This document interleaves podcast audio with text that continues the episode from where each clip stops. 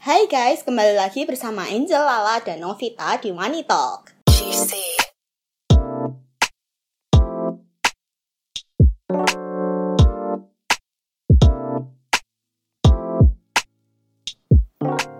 Hari ini kami akan membahas mengenai titik terendah dalam hidup Di mana kita tuh pasti pernah mengalami titik terendah Karena hidup itu bagai roda yang berputar. Dan apalagi nih cewek tuh lebih rentan terkena stres daripada cowok Karena ya berbagai faktor kayak faktor internal, faktor eksternal. Contohnya cewek tuh lebih menggunakan perasaan dan emosi gitu.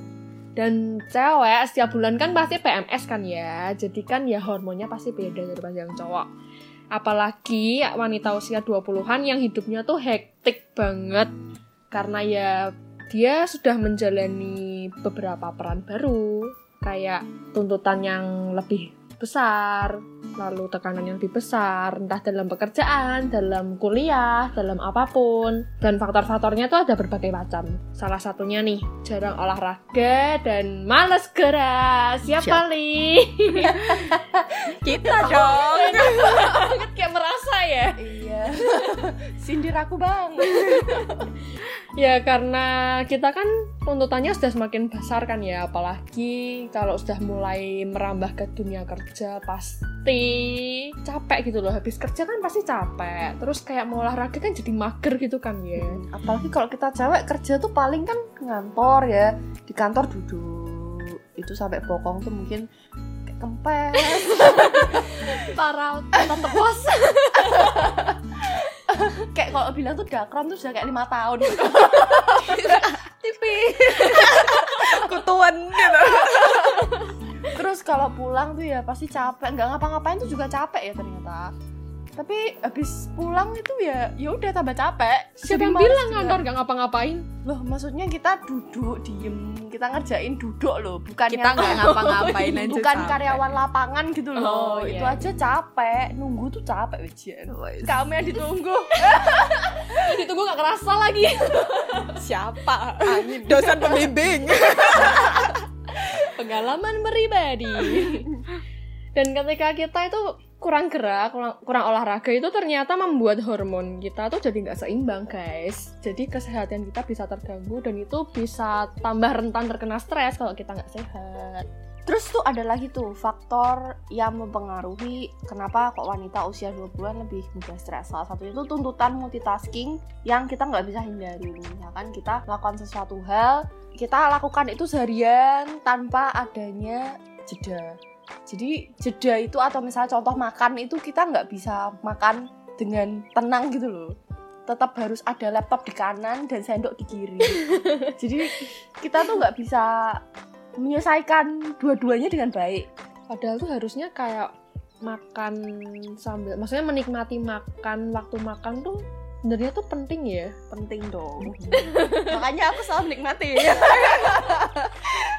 Iya iya iya iya. Ya. ya mau gimana lagi? Soalnya pekerjaannya itu semua sama tanggung jawab tuh kayak eh, diberikan ke kita dan harus diselesaikan dalam satu waktu yang bersamaan. Jadi memang nggak bisa dihindari sih multitasking itu. Tapi kita untuk menghindari stres itu kita harus kayak jeda waktu makan ya waktu makan. Makanya orang kadang ada yang orang yang profesional tuh. Kalau kantor ya di kantor, kalau pulang ke rumah dia nggak mau bawa pekerjaan kantor di Oh rumah. ya jelas itu, jelas. Contohnya jelas lah ngapain? pulang rumah matikan HP.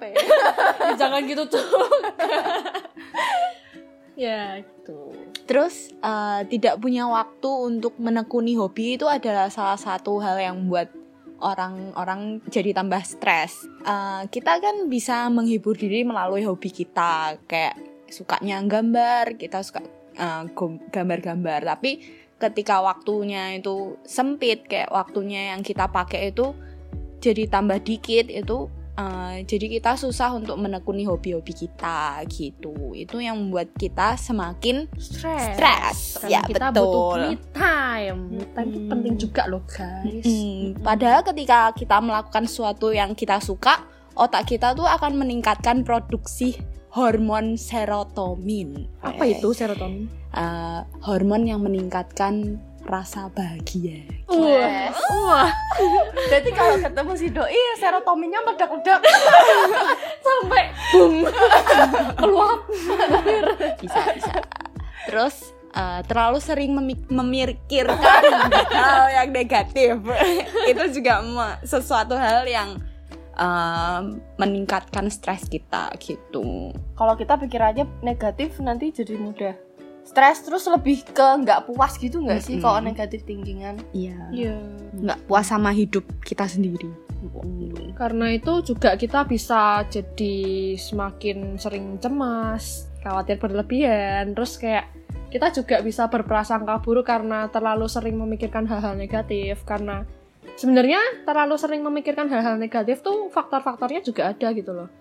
Kayak contohnya nih, karena kan kita sudah diberi banyak tuntutan, kita ada banyak hal yang harus kita kerjakan. Terus kita karena usia-usia kayak kita ini 20-an kayak lebih pingin memenuhi ekspektasi orang gitu loh daripada Mm-mm. kita uh, menyenangkan diri sendiri dan itu salah satu hal yang bisa membuat kita stres juga tuh dan ketika kita nih mengalami masa-masa yang tidak puas dalam hidup kita kalau hal itu nggak bisa ditangani dengan benar kita bisa menyebabkan hal yang lebih buruk lagi. Salah satunya depresi.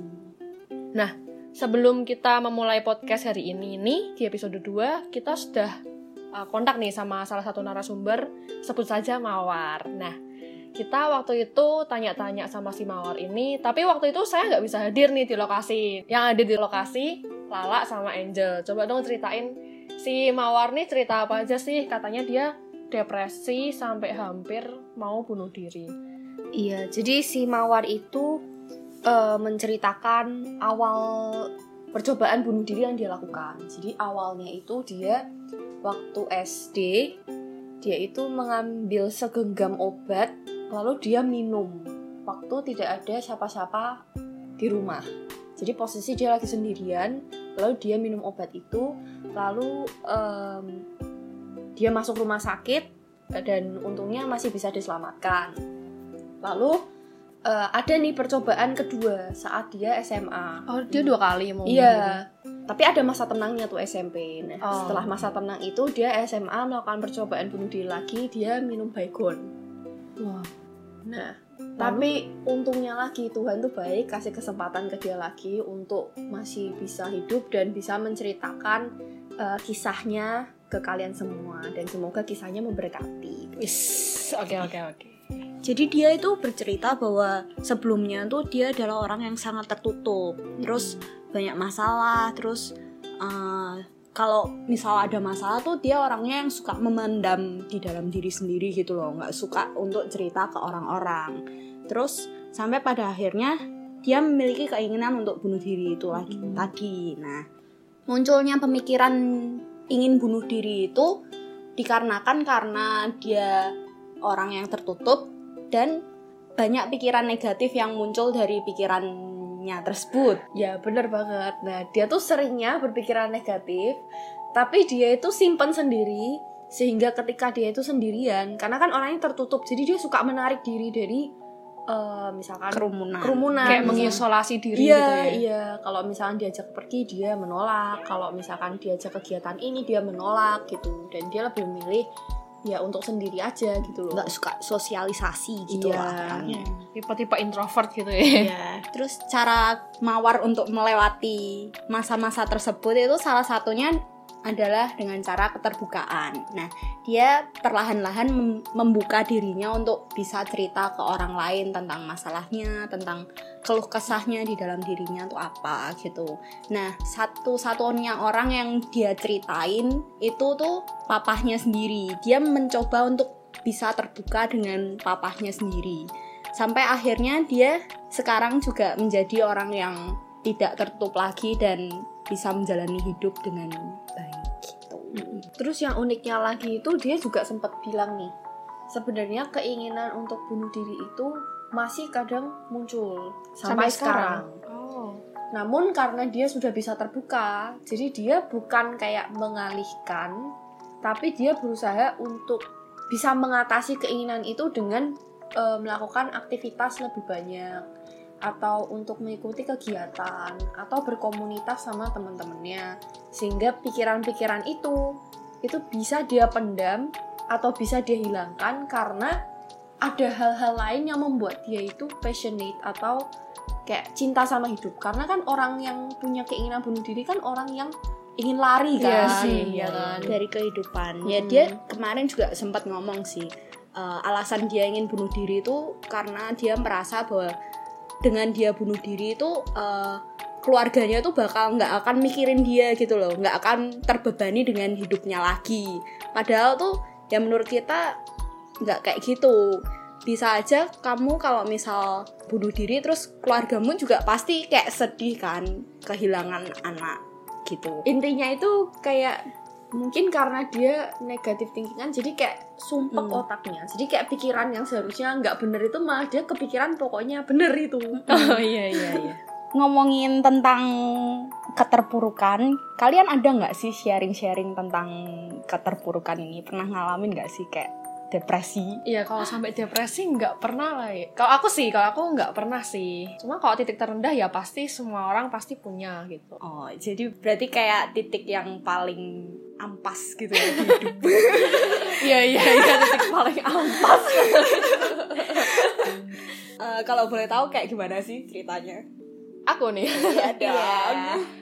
Aku titik terendah dalam hidup itu waktu zaman SMP. Kayak itu dalam jangka waktu itu masa SMP tuh kayak masa-masa paling suram gitu loh. Iya gak sih? Iya gak sih? Kayak masa-masa paling Masa-masa puber. masa-masa paling nakal lah, paling suram lah, paling ya gak tau lah pokoknya kayak gitu. Dan itu titik terendahku dalam hidup karena waktu itu aku pernah punya teman. Kita itu barengan gitu loh bertiga. Ya salah satu temanku tuh memang agak eh, nakal, tapi bukan nakal-nakal yang kayak genit gimana gitu, tapi nakal tomboy gitu loh. Jadi kayak aku juga keikut gitu loh. Jadi kayak cewek kecowok-cowokan gitu lah. Nah, kita bertiga tuh satu geng. Terus suatu saat aku nggak tahu kayak mereka tuh akhirnya punya temen lagi. Jadi kita berempat. Waktu mereka sudah berempat, mulai nih kayak aku tuh eh, mulai aku nggak tahu sih, mulai dirasain atau gimana. Soalnya aku tuh cerita ke salah satu temenku yang waktu itu aku bener deket sama dia. Terus malah dia tuh membeberkan cerita itu ke yang lain gitu loh. Dan aku tuh nggak suka karena dulu aku orangnya yang sangat tertutup juga. Aku nggak suka cerita sama sembarang orang.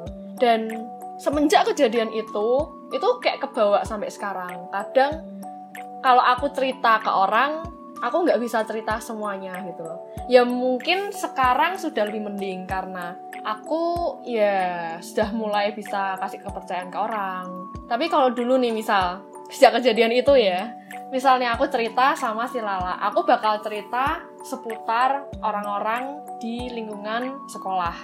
Dah cuma itu gitu loh. Jadi aku nggak bakal cerita masalahku yang lain ke kamu. Terus misal aku ke Angel, aku bakal cerita masalahku yang lain. Jadi kayak kalian semua nggak bakal tahu aku gitu loh. Hmm. Kamu cuma tahu aku yang seperti ini. Dan Angel tahu orang aku orang yang seperti ini. Jadi kayak ya semenjak kejadian itu aku jadi ngerasa nggak bisa percaya sama orang itu titik terendahku banget dalam hidup karena aku sudah kayak deket sama orang itu kemudian dikianatin dan akhirnya aku nggak punya temen tuh waktu di SMP cuma aku sendirian gitu kan masuk ya masuk. Jajan sendiri lah apa? Kasihan gitu loh. Aku kalau lihat masa laluku terus ya tapi Tuhan baik banget sih. Kayak aku tuh berusaha dilepaskan dari temenku yang nggak bener itu. Terus ketika aku sendirian tiba-tiba nih kayak nggak ada hujan nggak ada angin tiba-tiba temenku yang ya sebenarnya nggak terlalu deket juga sih waktu itu cuma karena dulu kan aku masih diantar jemput kan. Aku tuh pasti kalau diantar jemput pasti telat jemputnya gitu loh. Kayaknya sama ya. Iya kayak pasti jemputnya telat gitu loh. Sampai aku tuh kalau ngomong-ngomong sama bapak satpamnya. Jadi Kasihan. my best friend is my satpam. Ayo. gitu. Jadi suatu saat itu temen ada temen yang cuma sekedar kenal doang dia tiba-tiba dijemputnya juga telat gitu loh. Terus akhirnya kita ngobrol dan di saat itu malah kita tuh lama-lama kayak jadi deket karena ternyata dia juga kayak punya banyak kesamaan sih kesamaan kayak kita suka apa gitu sama kan. Terus ternyata dia itu tinggalnya di salah satu gereja. Jadi kayak dia bener-bener dididik dari kecil di lingkungan gereja gitu loh. Dan aku akhirnya kenal dia dan aku malah jadi titik balikku gitu loh dalam hidup. Jadi aku jadi lebih baik lagi sekarang karena ya ya mungkin itu suatu proses gitu loh. Stres titik terendahku itu suatu proses di mana aku bisa jadi lebih baik di mana aku bisa pikiranku jadi terbuka dan aku bisa sharing juga sama teman-teman yang misalnya mengalami hal yang sama. Ya memang nggak seberat masalahnya si kak mawar tadi sih tapi ya semua hal yang terjadi itu pasti bakal ada pelajarannya Tuh. itu sih titik terendah dalam hidupku. Kalau sekarang sih pasti masalah pasti masih ada. Tapi karena ya tadi sih kayak si Kak Mawar tadi bilang, dulu kan memang aku orangnya tertutup. Dan sekarang aku belajar lebih terbuka, belajar lebih percaya sama orang dan ketika aku mengalami masalah yang berat, aku masih punya tempat untuk bercerita gitu loh. Aku masih punya teman-teman, aku masih punya keluarga ya walaupun nggak seintens aku cerita ke teman-teman juga kalau aku sama keluarga gitu. Tapi aku masih punya tempat bercerita, masih punya tempat untuk sharing, untuk main sama teman juga. Jadi sekarang kalau misalnya ada masalah yang berat, aku masih lebih mending daripada yang dulu karena ya itu aku punya teman-teman dan aku bisa lebih terbuka sama mereka Jadi sama ya kayak poin apa titik putar balik dari titik terendah itu adalah keterbukaan. ya keterbukaan adalah awal dari pemulihan kayak tagline oke Oke. Yang kayaknya sudah mempersiapkan banget titik terendahnya untuk disebarkan. Di Siapa ya? Gimana nih dong, si gantian Lala lo? Ceritanya titik terendahnya, hah? Eh, kalau aku sih yang baru-baru ini sih. Wes. Kayak titik terendah tapi gak rendah-rendah banget. Jadi ya ya gitulah. Pokoknya saat tapi titik saat, ngambang. ya titik ngambang. jangan ngambang gitulah kayak yang ada di WC itu loh Oke. Jadi titik terendahku itu baru saja saya lewati wes. Weh, Itu tepatnya pas sempro. Jadi sempro itu adalah kayak setengah sidang. Jadi kalau mau lulus, kalau di univ yang aku tempat ini itu harus dua kali sidang. Yang pertama sempro, yang kedua baru sidang eh, skripsi, Heeh, sidang akhir. Nah, eh, aku kemarin bulan bulan Juni itu aku sidang eh sempro itu seminar proposal.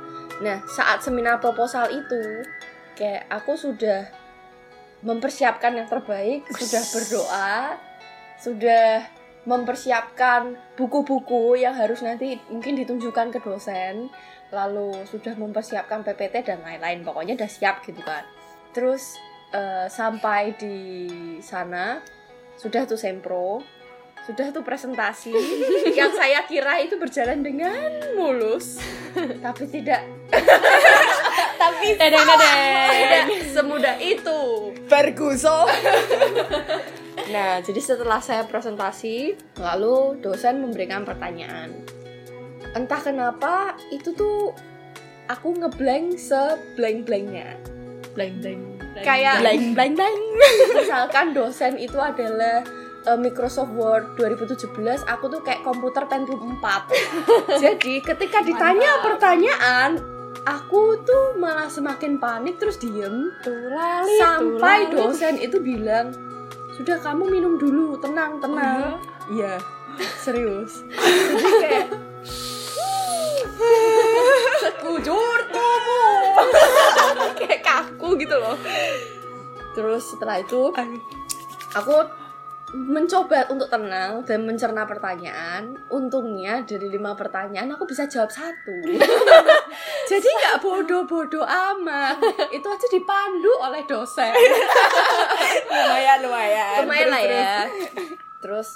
Karena aku orangnya itu sangat memiliki eh apa tuh namanya tuh? Nama namanya apa tuh? Apa? Aku jadi grogi bawah di sini juga dong. Nah, karena aku punya harga diri yang sangat amat tinggi. Jadi dan aku kayak di- merasa dipermalukan di depan umum. Karena sempro itu kayak semua orang boleh nonton gitu loh sebanyak banyaknya itu kamu ajak temen kakak adik cici cucu semua boleh nonton. Yang penting tepat waktu oh tel datangnya. ah itu berarti penuh iya kemarin. penuh penuh kemarin Tapi nggak di ruang kayak bioskop gitu kan? ya nggak ada masalahnya di Ruang teater, ruang teater gitu. ruang rapat pakainya ya lumayan ya lumayan. pokoknya meja bundar gitulah terus habis konferensi dong Iya seperti itulah ya. Terus ya kayak saya tuh ditelanjangi di depan umum. Jadinya tuh kayak harga diri tuh tercabik-cabik gitu loh. Merasa sangat bodoh karena tidak bisa menjawab dan menjelaskan. Dan ada beberapa hal yang saya ucapkan itu berlandaskan oleh kesotoyan yang maha esa. kesotoyan saya sendiri. Jadi kayak setelah itu kayak di komen sama dosen yang bener tuh ini ini ini. Jadi tuh kayak aku merasa ih gila sotoy banget ya ampun kamu nggak bisa jawab pertanyaan itu ya ampun jadi kayak aku ngatain diri aku sendiri jadi kayak sepanjang uh, dosen menanyai aku dan menjelaskan kepadaku itu aku malahan kayak kayak sudah let it go. Kayak otak tuh ke mana-mana so kayak nyawa tinggal separuh. Untung masih separuh. iya itu masih separuh. Terus habis itu IQ. habis itu itu aku pas tengah-tengah ditanyain tuh aku sudah kayak mau nangis. Tapi aku kayak Menahan. menahan karena aku nggak mau terlihat tambah bodoh. Kalau aku menangis saat ditanyai. Jadi aku tahan tahan tahan dan suaraku rada bergetar-getar dikit. Tapi tahan ada vi- vibrasinya. Tahan. lumayan. tapi untungnya teman-teman aku nggak nyangka Nggak loh nggak Oh. kecuali teman sebelahku persis. Eh, nyangka ya? Nyangka. Tapi teman-temanku yang lain yang kayak dua sebelahku persis dan lain-lain tuh nggak nggak pada ngeh bahkan mereka tuh tanya sama aku. Jadi di ending itu aku kan tanda tangan tuh tanda tangan setelah sempro kayak ya buat iya ya jadi laporan, itu kan. Hmm. pas aku tanda tangan aku tidak bisa menahan. Kayak itu kayak perasaan emosi campur aduk antara eh, lega dan juga malu dan juga kayak merasa aduh aku kayak gagal gitu loh sempro Hmm. ini itu aku tanda tangan. Nangis dong sampai tanda tangan. Di depan dosennya. iya dosen ini kan dosen eh, dosenku tuh kayak kasih kertas itu suruh aku tanda tangan. Nah, dosen yang yang penguji sama dosen pembimbingku yang satunya lagi itu dia kayak lagi bersihin berkas-berkasnya untuk dia mau keluar gitu loh karena udah selesai. Itu aku nangis karena aku nggak nggak kuat lagi gitu loh. Kayak Sesengguhan enggak? sesengguhan kayak aduh Gerung-gerung. banget, serius. Dan orang-orang itu kayak belum sempat keluar. Aku karena aku nggak tahan lagi aku kayak nangis gitu kan. Terus sama sama dosenku loh kamu nangis? Loh kenapa nangis? Bahkan kayak mereka tuh nggak nggak maksudnya kayak mungkin kayak nggak masuk akal Nggak kayak hal gitu doang aku nangis gitu loh. Mhm. bahkan teman-teman aku lulu kamu nangis kenapa? Aku nggak tahan bener-bener aku nggak tahan. Terus habis itu udah setelah itu udah selesai tuh tapi masih dibahas sama dosen. Jadi kan aku keluar itu masih tanya jadwalnya bla bla bla. Dan aku kayak berusaha untuk nahan supaya nggak sesengguhan lagi ya. Karena karena aku tiap ditanyain tuh kamu kenapa nangis? Tetep nampak tambah nangis tapi tapi iya. Sih. tapi malu tapi nangis tapi, tapi iya sih kalau nangis kalau nangis ditanyain sama orang tuh malah tambah nangis. Nggak mau kayak nggak mampu menjawab. terus menjawabnya dengan nangis. Gitu terus terus. Terus sampai aku tuh kayak digodain sama dosenku. Kamu gitu aja kok nangis. Baru sempro aja nangis terus aku kok sekarang ya ini kan sudah selesai ya. Kayak aku kan sempat cuti tuh setelah sempro satu bulan karena aku kayak malu banget. Wah, malu banget serius deh. Kayak aku ke tuh nih aduh sebut merek lagi. Aku kepit. Sampai aku kayak malu banget. Kayak aku tiap melangkahkan kakiku bahkan untuk ke kantinnya aja tuh kayak aku keinget aku nangis terus kayak aduh keluarkan aku dari neraka ini. Padahal juga gak ada yang kenal kamu kan di, di Iya. kantinnya. iya tapi kan maksudnya kayak malu. Aku aku aku kepikiran kok aku sampai ketemu sama dosennya ini gimana. Aduh aku aduh jangan jangan. Sampai aku kayak aku pernah tuh sekali ke kantin aku pakai masker. Pakai segitunya ya. Terus kayak aku ngembaliin buku doang terus udah aku kembaliin keluar. Terus misalnya temanku ngajakin ketemuan gitu ya di di kampusnya itu aku kayak aduh di luarnya aja di Indomaretnya aja di Alfamartnya aja kayak gitu. Kayak Kayak sebut merek lagi. Nggak masalah. Oh, oke. kan di endorse loh. Oh, buat minimarket minimarket di luar sana mau endorse kami. Di eh eh he- puas dan hemat. Apaan sih? Lanjut. Ya pokoknya itulah. Tapi setelah saya cuti satu bulan itu kan saya kan juga kayak pergi ke suatu tempat untuk refreshing sekaligus ada acara keluarga. Nah itu aku kayak mengkosongkan pikiran. Nggak kosong-kosong amat tapi. Tapi maksudnya kayak waktu dan kayak refreshing pergi ke mana itu kayak sangat bantu aku untuk membuyarkan aku dari titik terendah dan untuk melangkah maju move on Memulihkan diri. Iya, meskipun setelah itu ketemu dosen juga dikatain, udah jangan nangis lagi. Setiap bimbingan loh, sampai Nyebelin ya. sebar-sebarin. Lalu, ya udah nggak apa-apa. Pokoknya kita tuh hidup ya memang pasti adalah aib-aib yang tersebar sepanjang kita berjalan dan titik terendah itu pasti adalah. Life must go on. Iya. Oke. Kalau untuk Angel, Jadi, hmm, pengalaman paling ampas itu saat aku mengerjakan skripsi. Hmm, Ampas skripsi semua. ampas. Iya, oh ya, kamu nggak sedih masuk skripsi? pas skripsi dia soalnya Bahagia, Iya, di luar berbunga-bunga. kota. Apanya? Pas kamu menyusun bab terakhir, kamu Iya di sih. kereta bersama kita bertamasya. Iya sih. Aku waktu skripsi malah piknik loh. Bikin Tuhan skripsi. menyertai orang yang santuy. Benar sekali. Ya? Ih, ya itulah. Ya, Lagi oke. terkenal. Lanjut. Jadi begini ceritanya. Aku dulu tuh waktu kuliah kan ambil jurusan akuntansi dan milih konsentrasi sistem. Karena terkenal bahwa konsentrasi sistem itu anak-anaknya tuh cepet lulus dan dosen-dosennya tuh baik-baik banget gitu toh. Terus waktu mau skripsi kan ada tuh memilih dosen pembimbing. Nah, kita tuh sebelumnya sama teman-teman tuh aku udah janjian untuk milih satu dosen ini yang terkenal baik dan bisa cepet lulus gitu lah.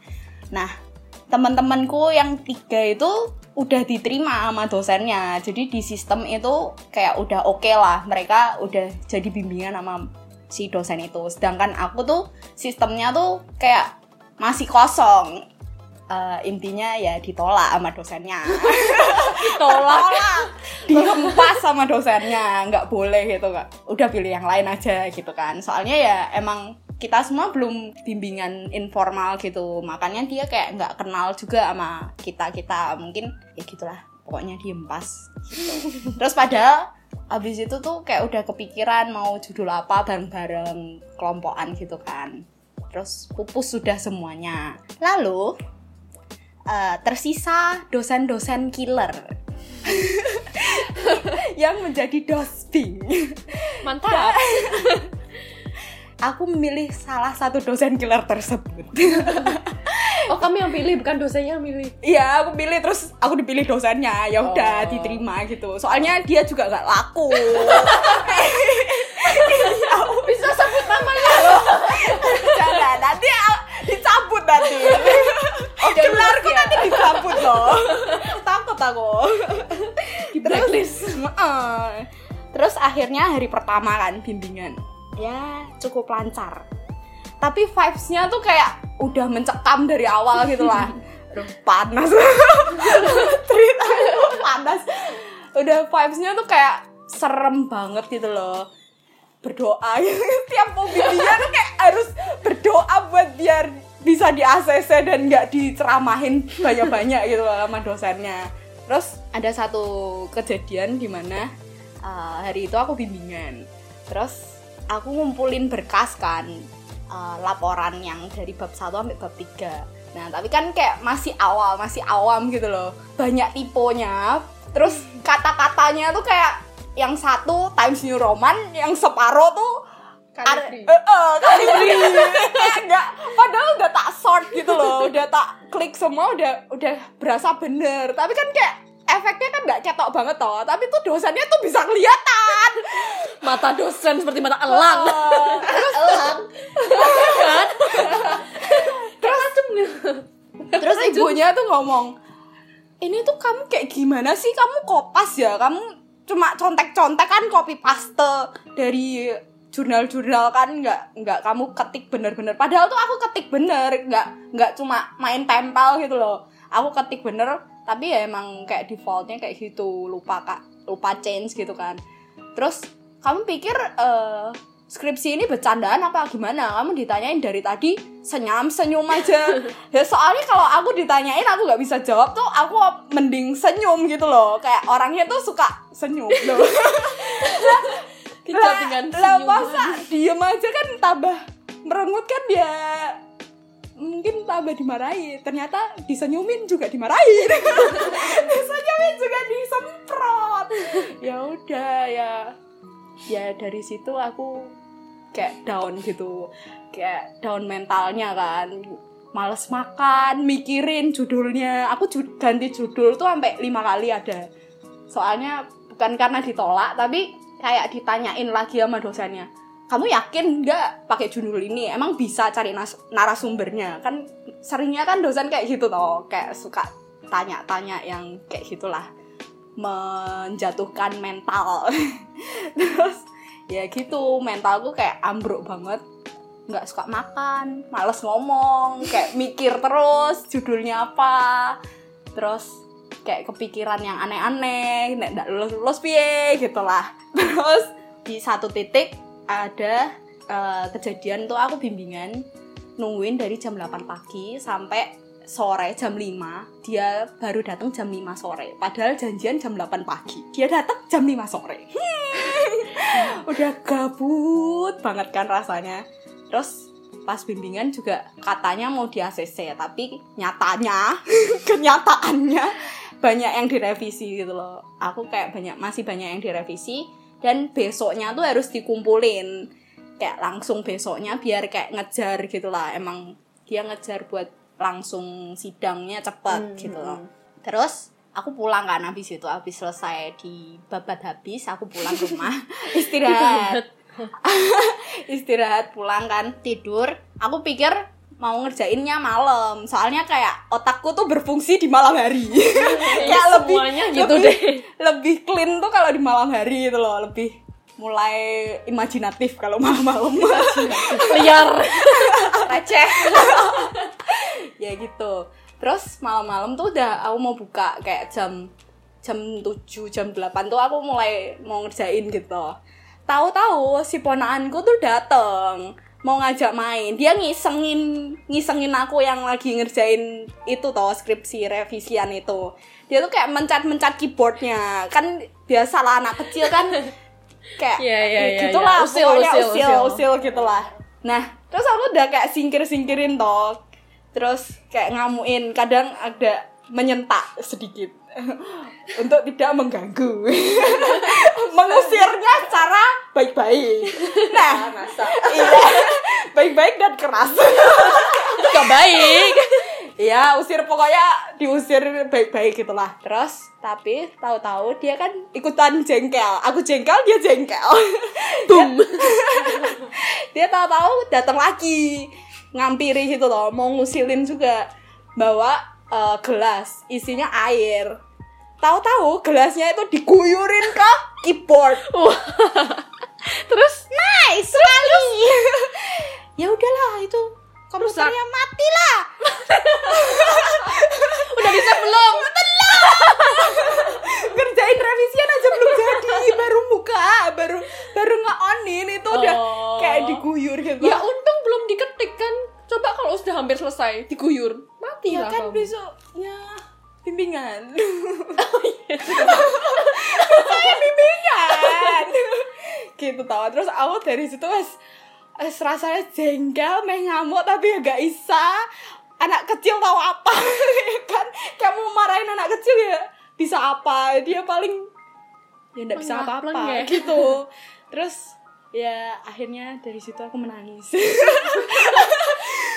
Sumpah udah kayak udah capek, jengkel, belum selesai, udah pikirannya macem-macem. Ini kalau aku belum selesai terus ibunya marah besok gimana ya? Kalau aku diceng sama ibunya gimana ya? Diceng itu kayak kayak gimana ya?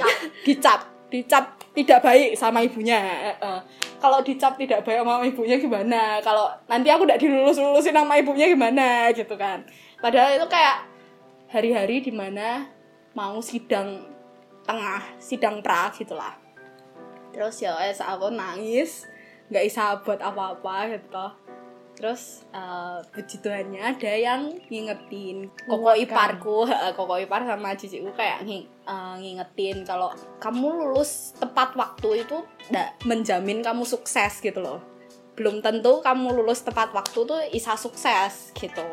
Terus satu kata-kata papaku yang paling nancep banget gitu dia tuh ngomong kamu tuh kenapa tuh kayak hopeless banget kayak khawatir banget sama hidupmu?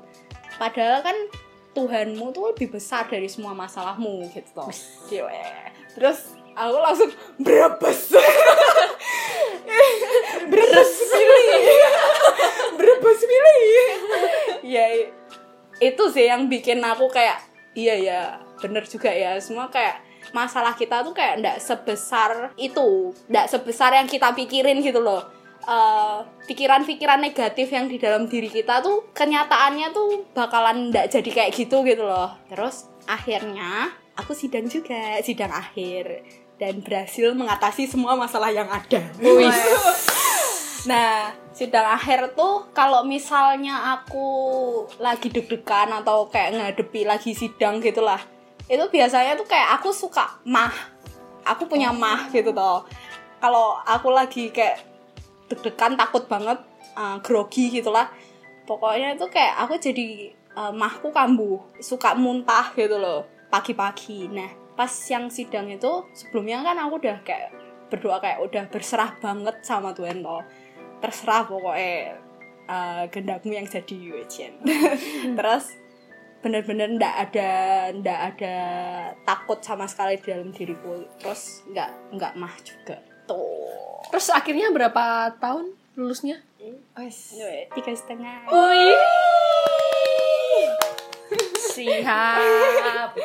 Jadi dari pengalaman-pengalaman kita ini kita bisa belajar banyak hal. Kalau dari Novita sendiri itu dia belajar untuk bisa percaya sama orang lain, terus bisa terbuka sama orang lain sehingga dia tuh bisa nggak terpuruk terus dalam titik terendahnya. Lalu untuk si Angel, dia itu belajar untuk menerima diri sendiri, untuk berdamai dengan diri sendiri.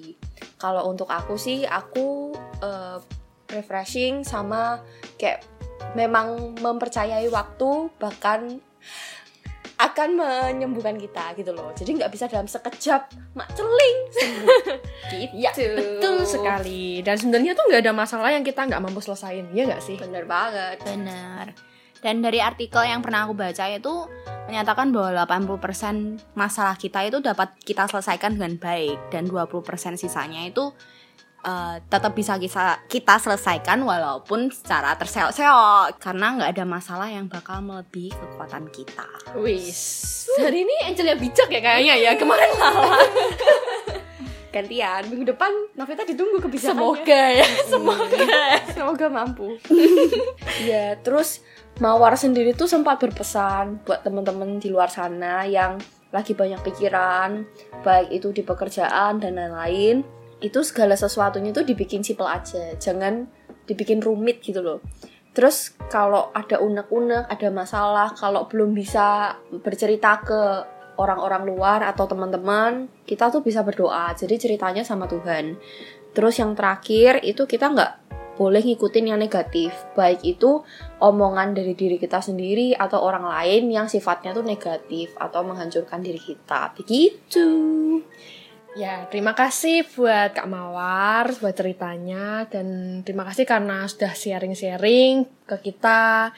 Semoga ceritanya bisa bermanfaat buat teman-teman yang dengerin podcast ini dan semoga teman-teman yang dengerin podcast ini yang sedang stres bisa lebih lagi terbuka, bisa lebih lagi berdamai dengan diri sendiri, bisa lebih lagi merefreshing, move on dengan Pemikiran-pemikiran semua- negatifnya. Ya, benar Benar sekali.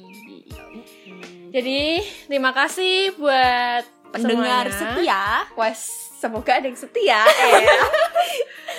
Jangan lupa tungguin terus next podcastnya kita.